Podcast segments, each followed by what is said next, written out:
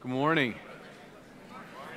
You know, for a Californian, um, I'm not really bothered by this weather. People keep asking me if I am, because there's two seasons in California there's beach weather, and then there's no beach weather.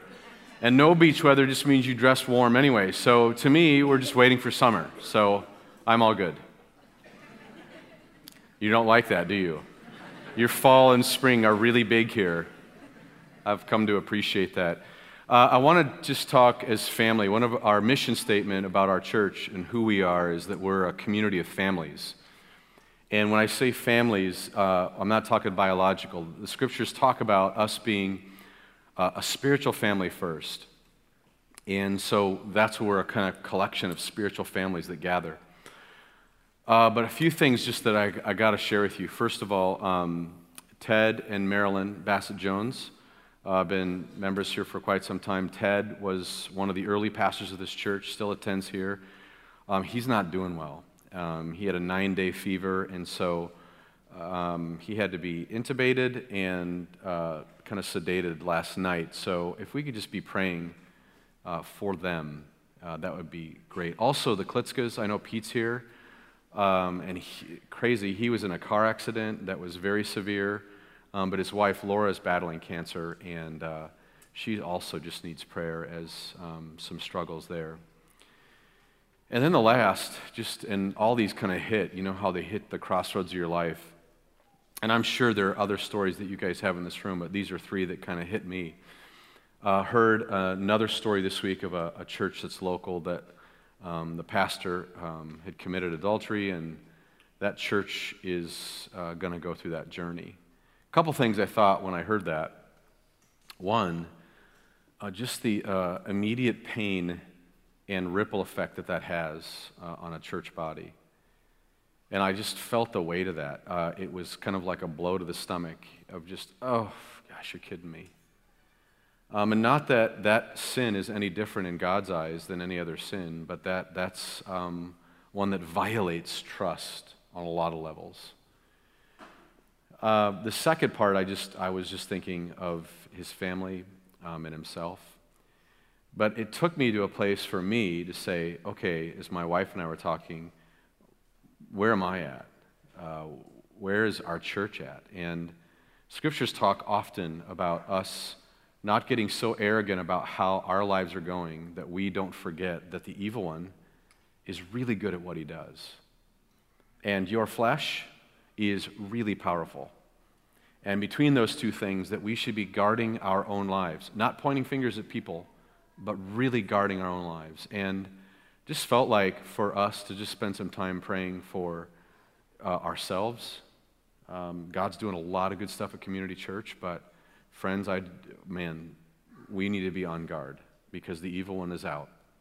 And it caused me to think about what boundaries in my life do I need to kind of shore up. It's like Nehemiah walking the walls of the city of Jerusalem, of saying, where, where are their weaknesses? What have I allowed into my life? And so, and I just, I think that and pray that this morning. And I don't wish any of these um, things on churches. Man, I just, I feel for the local church. And as you're going to hear today, Green Bay needs good churches. Um, our city's lost. And uh, I, I really hope and pray that God can use the brokenness um, with this specific church to, to redeem and glorify himself again. So, will you pray with me for a moment? Uh, Father, this morning we first just say that we glorify your name and give you praise and honor and glory. And forgive us, Father. Forgive me, Father, for our wandering ways and allowing weakness and allowing the flesh to sometimes rule our lives. Uh, Father, help us as Ezekiel talks about being watchmen, watching the walls of our own life. Not so worried about everybody else, but the, the walls of our own life. And God, might we lift up the prayer uh, for that church, for what's going on there, and God, that we guard our lives. I pray for Pete and Laura and the family, the Klitzkas, Father, is there working through uh, just the, the uncertainty of cancer and illness. And God, I pray peace into their lives as Pete is recovering and as Laura is working through that disease. And God, we pray that you would, your will would be that you heal her, but we don't know. And pray for Ted and Marilyn, Father, as Ted's struggling through um, his illness and just needs your hand of healing. God, might we see and recognize your glory as you have your hand in all those things. Pray this in Jesus' name. Amen.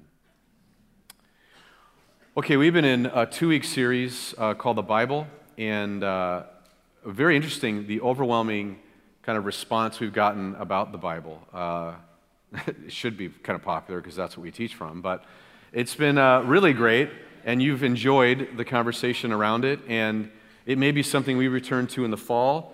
Um, next week, Stuart Briscoe is going to be teaching here. Um, he is the founding pastor of Elmbrook Church, and there's several Brook churches now all throughout Milwaukee, but he's from England, um, and if you like an English accent, you'll be glued. Um, I don't know what Stuart's talking about, but the caliber of his journey, uh, he's over 80 years old, I believe um, and just a godly man. He'll be here teaching next week. Don't know what he's going to talk about, but I'm sure it's going to be from the Bible. How's that? Uh, anyway, I'm kind of given that because what we've been feeling led to is to maybe usher a challenge for our church in the summer.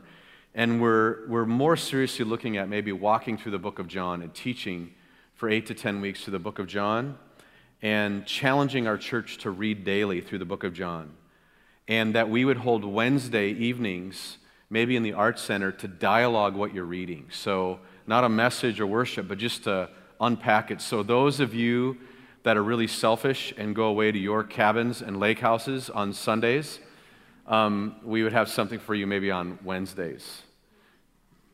The first service laughed a lot about that, so I'm not sure where you are a little serious this morning.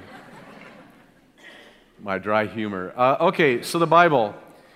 Uh, one of the things that we've talked about for the last couple weeks, uh, and really for several weeks, even we talk about the Holy Spirit, is our culture can become uh, very infected by, our, our, spirituality can be very infected by culture. And uh, there is the, this is a deep well when we start talking about um, the Bible and our faith. And one of the things that is safe to talk about that I would just encourage you to be okay about is philosophy. Now, I'm not up here saying that you should anchor your life on philosophy, but to recognize that philosophers throughout the ages have shaped how you think about God. And they have identified that culture and our world has shaped a lot of our religious thinking. And, and where you're from, how your family grew up, all those things have shaped how you approach as we talk about truth. Now, from Freud and Marx and Nietzsche, and they're, they're very weighty. And my wife completely warned me do not go down that road. Don't, people will fall asleep and leave. And we're going to try to just scratch the surface. But I seldomly do this, but I'm going to say this this morning. Um, I'm really appreciating Tim Keller. Um, he is the pastor of uh, Redeemer Presbyterian Church out of New York really the hotbed of secular culture. And he's dealing with a lot of these issues. And he's probably the best I've seen from a biblical anchor, but bringing in uh, understanding philosophy and how it's kind of affected our culture. Um, now, just note, I, I seldom say that stuff because someone will always look up, you know, are they a good teacher? And they'll find that one website that says he's Satan and he's the new Antichrist. And I'm sure there's one about there, out there about me. Um, but they're all over. But I would say that I have been very appreciative of his teaching and it's influenced me. And so I'm kind of just say, sharing that as a resource. But um, George Barna, he is a statistician and kind of a survey expert for several, several years. And one of the things he's done recently is called a cities study.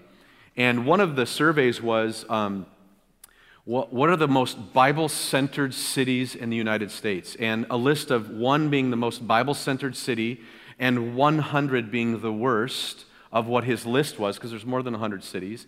Where do you think Madison, Wisconsin would fall in the list of 1 to 100? 99? Yeah, you think that? Um, in the list, they actually um, score 75th. There's some worse places. Um, where do you think Milwaukee falls? 92nd. So there's a pattern here moving north. As we move north, something is happening. Um, Green Bay doesn't fall anywhere on the top 100. Um, let me give you this stat. You're not, you're not laughing anymore.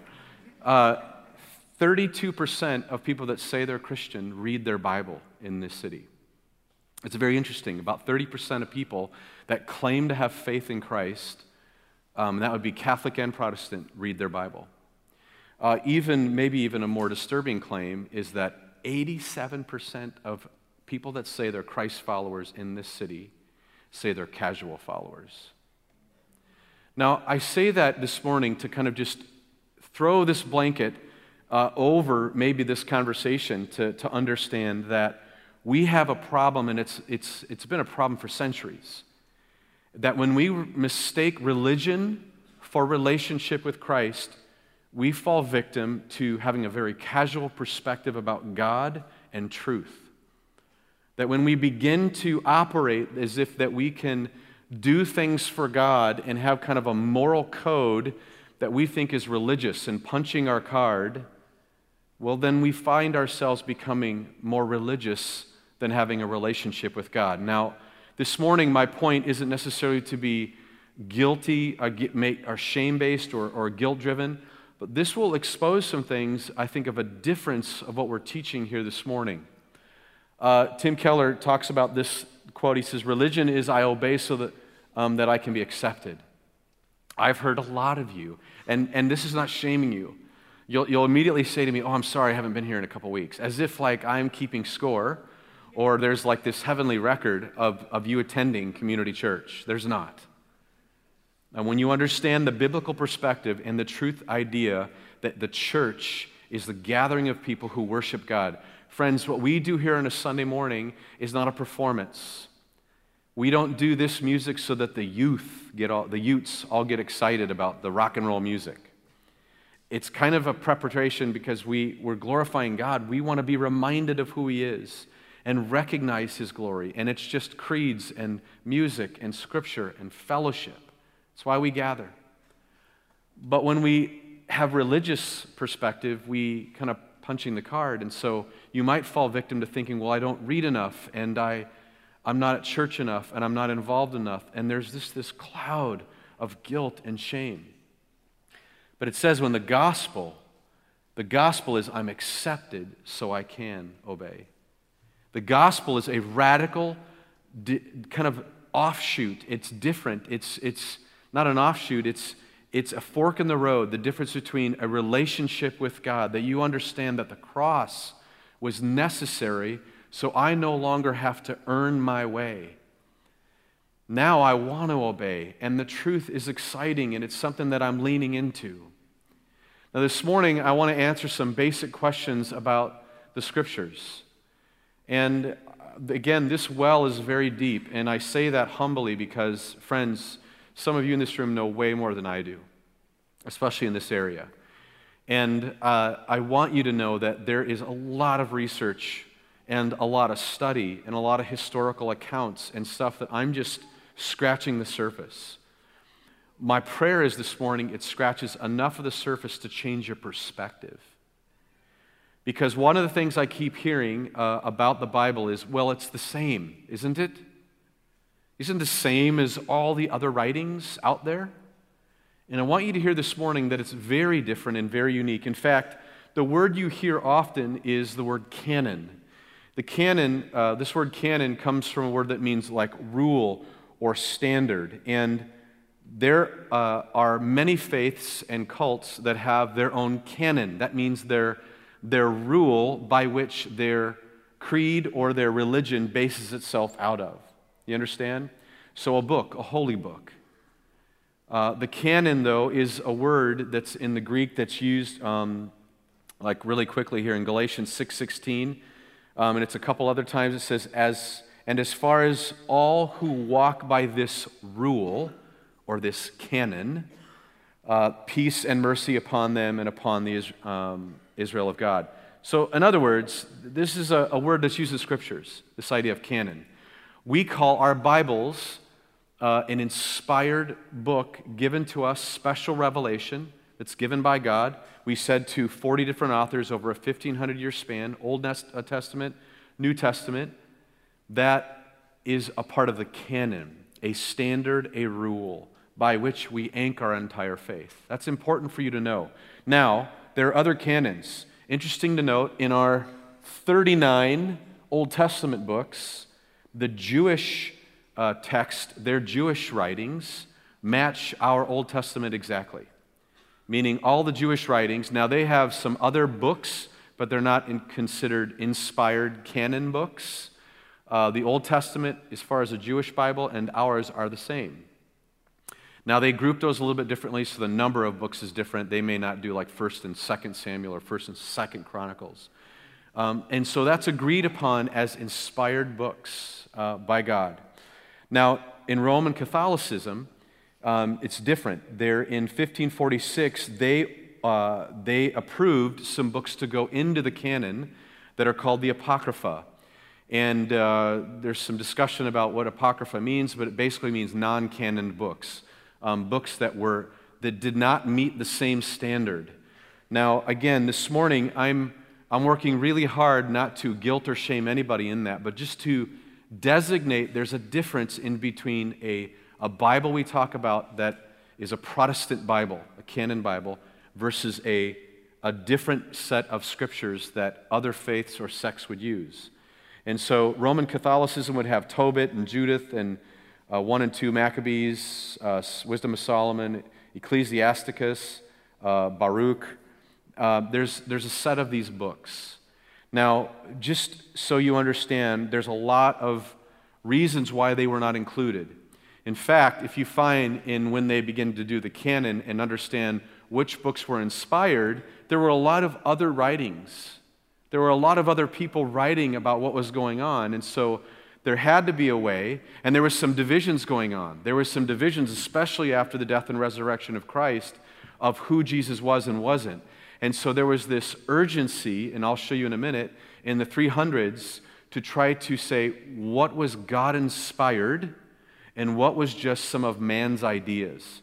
That's an important distinction.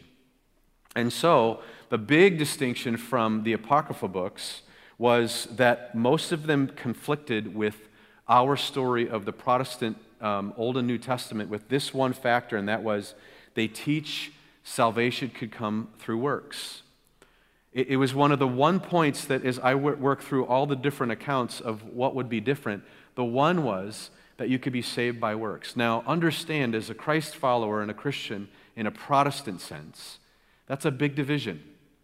Now, we said the entire story of the Bible points to the person of Christ. We say that he died and rose again.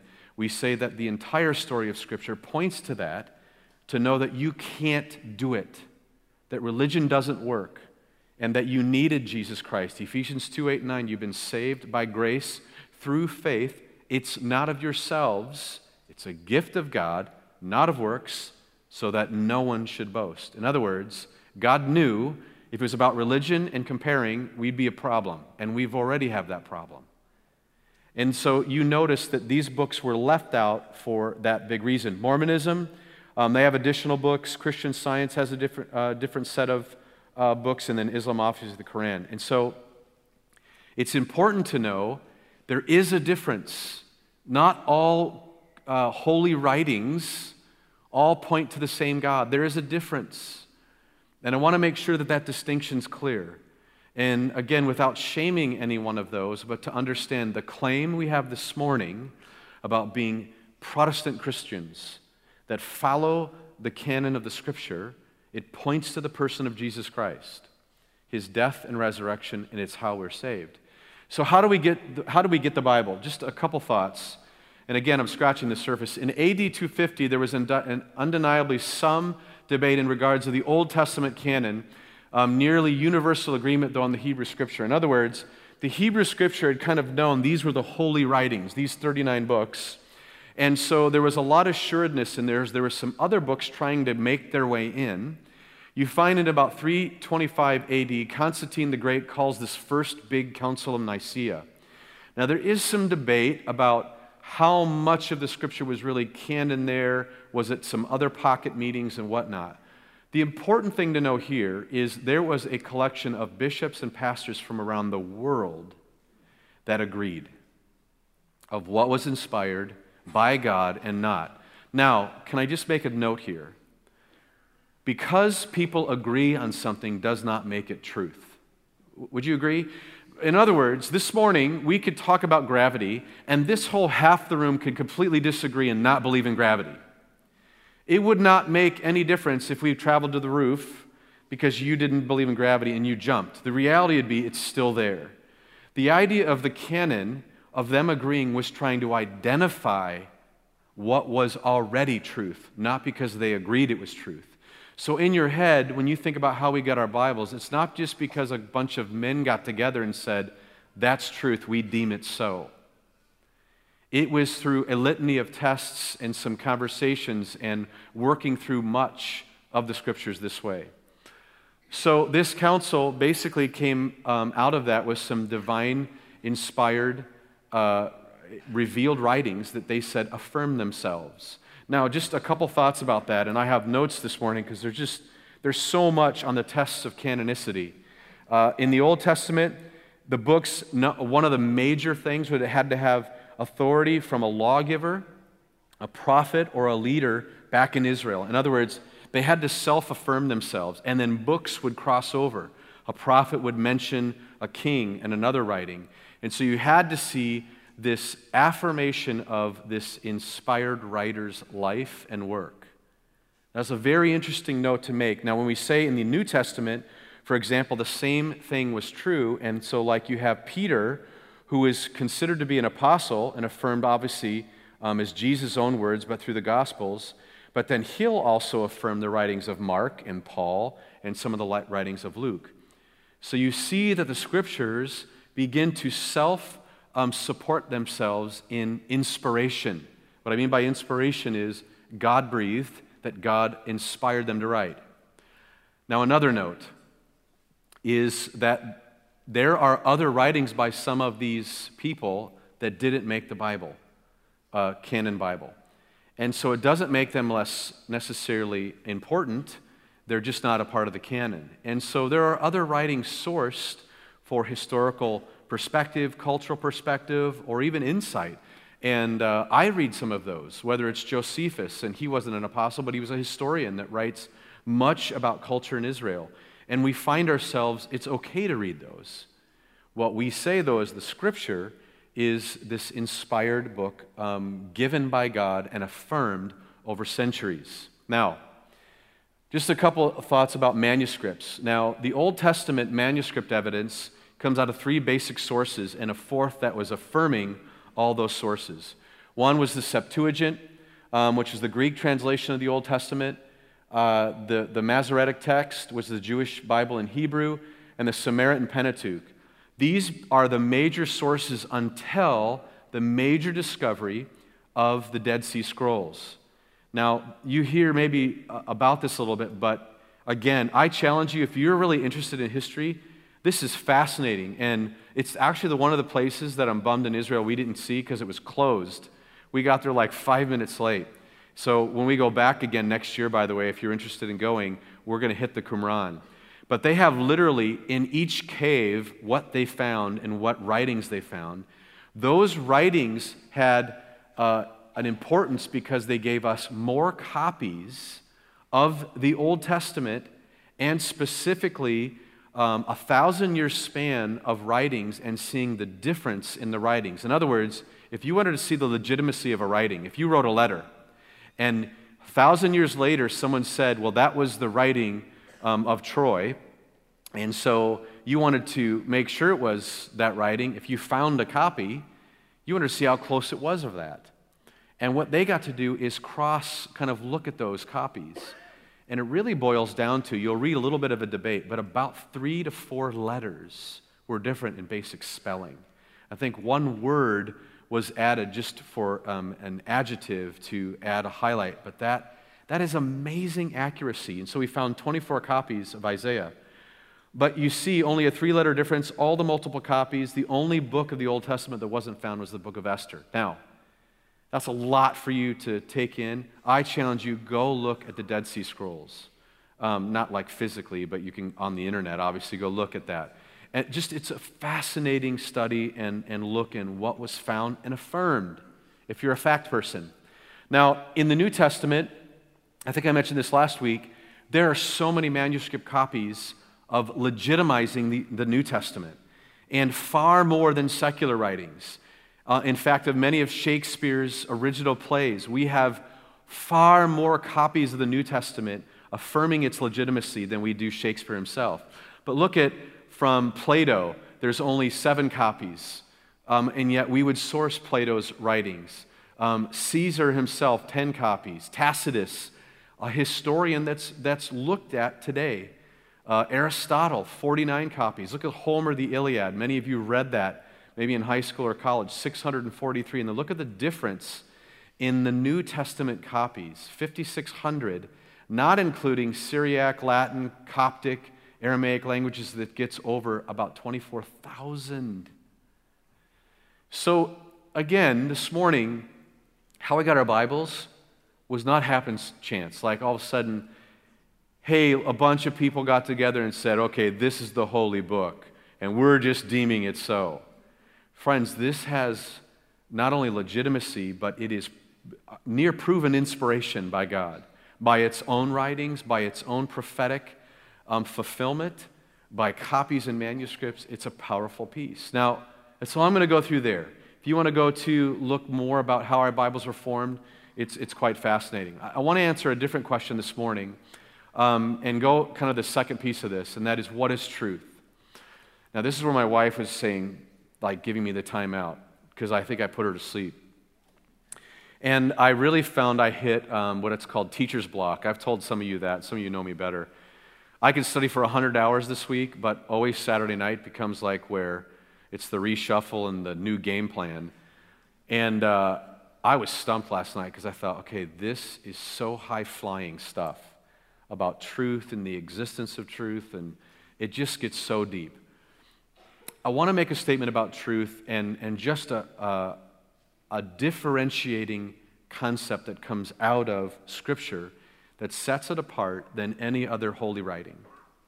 First, truth is invariable. What that means is truth does not move. I just told you about that gravity story. It doesn't matter what you believe about gravity, it's still there. It does not matter what people believe about truth, it doesn't make it any less true. Now, we may disagree what truth is, also, the reality that truth can't be what everybody else wants it to be. We can't all have different perceptions of truth and everybody's right. That's wrong. Now, we can debate on what truth is, but our debate and our decision on truth is not debatable. Does that make sense? I just need a head shake and maybe not a, like nodding out, just so that I know that he's putting me to sleep. Uh, okay, so what is truth? And the scripture is clear, and I know I've taught this before, and I know this polarizes some people. But I also want to make mention that it makes it free for what we call being Christ followers. Jesus will make a claim apart from any other claim in any other faith, and that is that he is the truth, the way to truth.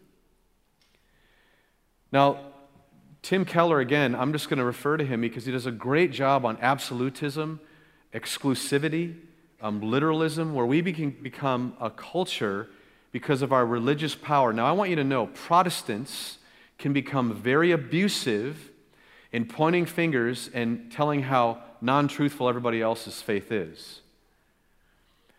When we find out who Christ is, there is a humility in confessing finding truth because we don't find right answers. You see, religion finds answers and truth to gain power and superiority. It's an imperialistic perspective.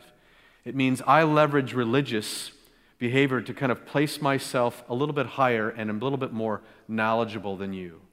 The gospel, when I know Jesus, I feel so free because I can tell you how dumb I am up here, and yet I'm called to be up here. And because of Christ, I use the gifts I have.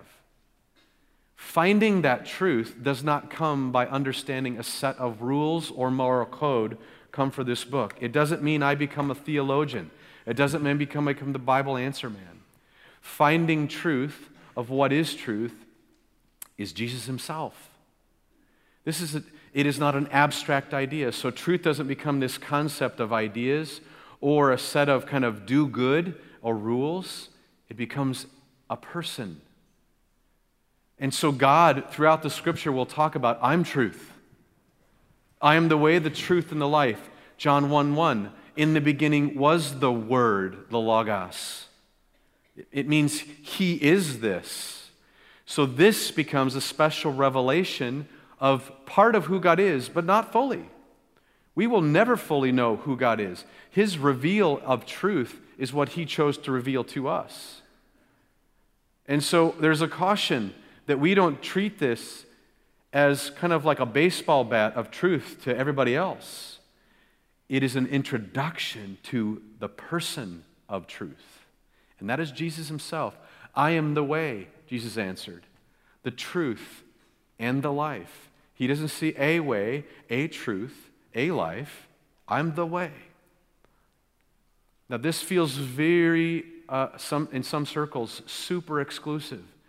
And it's hard to move around some of that feeling. But what I would say in the midst of where we live today is that there needs to be more Christians that are humbling approaching the gospel and living the gospel and loving people, no matter where they stand in their faith or their morality. There's way too much attention today in our culture spent too much time in trying to point fingers at morality and governments and systems and beliefs when we ourselves need to allow the gospel to sink into our own lives and be the Christ followers to other people. What I love about this, just reminds me, is that my understanding of truth comes through Christ through knowing Him. It's a big difference. Read other faiths, read the Quran, read the Book of Mormon, and there is a measure of your own earning your way to some sort of approval. And so this morning, when we gather, our gathering is not so that you get this transactional kind of appointment. And that's why, like, sorry, Troy, I haven't been at church for a few weeks. Well, this is not like some download, plug everybody in and get a little bit more information. We gather in relationship. We're called the church. And in relationship, we're a spiritual family. And we long to sing about this Jesus who is the truth. And we long to talk about him. And we long to be reminded about him in the midst of our suffering and adversity. And we are called the local body of Christ in the church. And we support one another despite our brokenness and sin. And we can learn how to forgive one another in the midst of our our unfaithfulness to God and hurting one another. Do you see that picture? That's what we're called to be and do. And so we get a chance to represent truth. That God begins to, to pour truth out of our own lives, not because of what we know. Question I want to answer so then is how do we know truth? How can we know truth? How, how do we begin? Because often I'll hear people say, Troy, could you come and and meet with me or my family and convince them to Christ. I can't. Because you're going to find here in a moment, we don't convince people into the kingdom. It is not a set of facts. So, how do we find the truth? Favorite passage of mine, I've probably used it way too much, but I keep using it because it just speaks so clear to me. Jesus answering to the Jews who knew it all, who knew the Old Testament scriptures, who knew all that. Remember the road to Emmaus. They had grown up that way. They had read the scriptures knew the prophets. He says, To the Jews who had believed him, Jesus said, If you hold to my teaching, you are really then my disciples.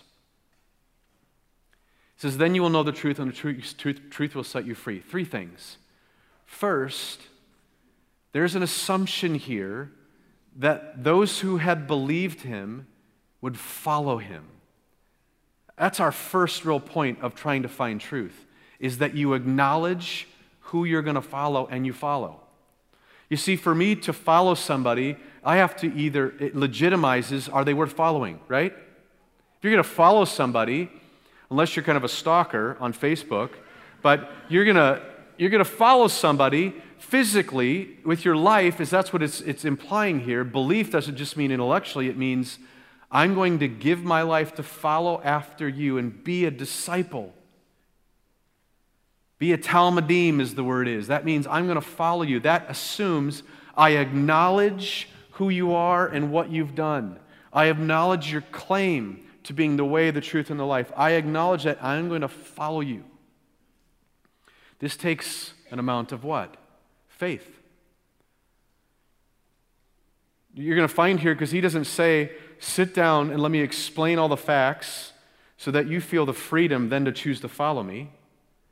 He says, I want you to follow, acknowledge, and follow. Jesus in Matthew 18 says, Unless you become like one of these, you cannot be my disciple. You remember that? Who's he talking about? Little children. He points to little children. He says, Unless you become like one of these.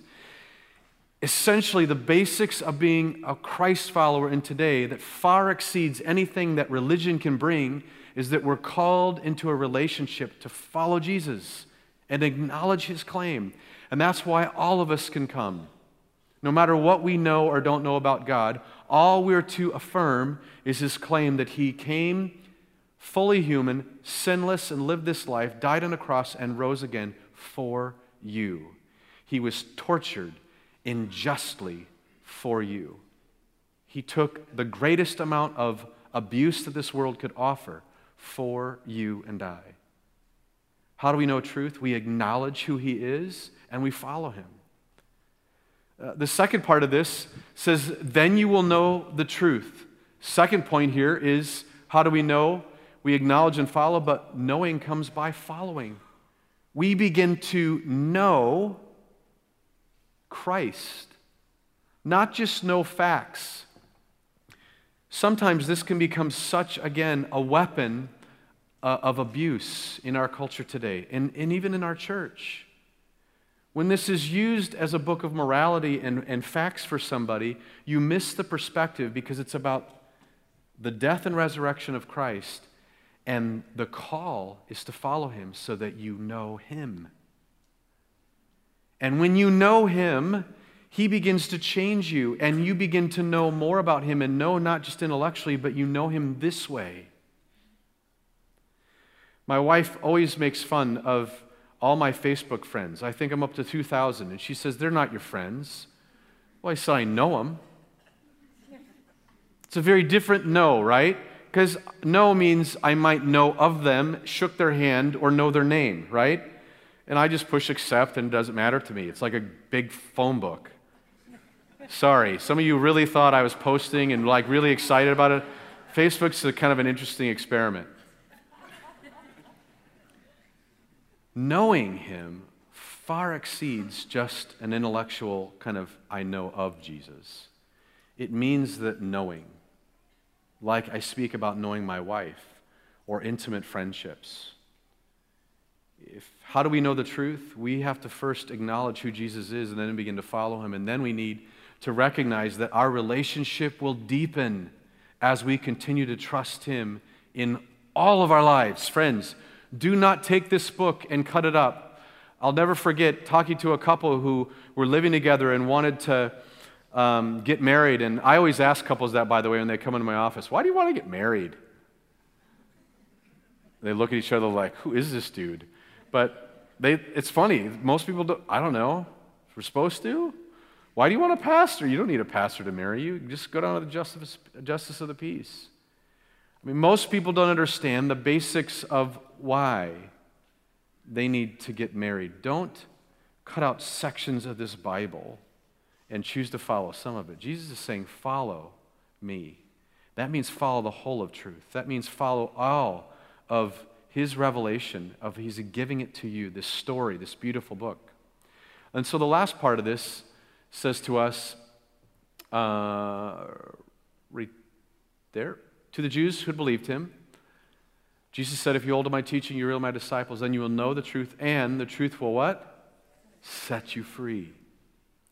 Too many times I've heard people say, I don't want to be a Christian because it's limiting and you're restricted, and what a boring life. And I actually thought that in the first part of my faith. Friends, you are set free when you recognize that you are not to earn any longer, that the cross, the cross and the resurrection give you freedom. It doesn't give you permission to live a sinful life. If anything, you're so overwhelmed that the debt was paid that you no longer want to live that way and you want to follow him. And so, what we find is that truth brings freedom. As we follow Jesus and know him more deeply, he reveals to us truth. And let me illustrate. So, there has been times where I have, you know, one of the parts of the Bible that you don't really like, and many of you probably don't, is the idea you're supposed to forgive everyone. There is no place in the Bible where it says, like a subnote, only if they did these things do you have to not forgive them. You know, you can you have permission. This is everyone. That means the murderers, the rapist, every, every horrible thing that could ever be done to you, you're to forgive them. That, that to me is amazing to think about. And if I say that this morning, there's probably that gritting the teeth. Oh. If I'm committed to loving Jesus and I'm committed to following him in faith, I don't understand forgiveness, nor do I have the ability to forgive some people. Yet I can tell you there's been times in my life because I love him so much and recognize that he forgave me. He forgave me. I've gone and don't understand what it's going to do, and I work through that process of forgiving somebody and it transformed me. It freed me. It was the most, like, whoa, I get it. I get it. And so this book doesn't become a set of rules to follow. It becomes a way to live a life. And it says, Jesus says, I am the way, the truth, and the life. I have life when I follow him. And when I am given the power to be able to forgive people and to live in purity and to live in holiness, those things are giving me freedom and wholeness in my life. That's why every week, this is not about a performance or a transaction that you get here and download. This is about a relationship with truth. And that is Jesus himself. And God chose to reveal to us a story about himself. This amazing story that points to his son, Jesus Christ. That is why we gather. That is why we are reminded of that hope. I want to finish this this morning and send us to the crosses this morning with Psalms 25 5. It says, Lead me in your truth and teach me. It's probably the prayer that we could all say this morning as we're standing at the crosses, but maybe even before you go to the cross this morning and take communion, you're reminded of the, of the blood and the body of Christ broken for you. You know, the scripture in the Old Testament will mention that the nation of Israel were like prostitutes, whoring for other things other than God. Friends, that's just not pointing to Israel, it's how we live. And might we recognize this morning our prayer of God, lead me to truth, which is you, it's your Son. It's not a set of information or a set of holy rules, it's you. Teach me, for you are the God of my salvation, and for you I wait all the day long. Might we this morning be a church body that returns to relationship and runs away from religion. Father, this morning as we go to the cross, could you help us in the midst of our own flesh and sinful hearts and minds move away from religion and move towards truth, which is relationship with your Son, Jesus. In Jesus' name, amen.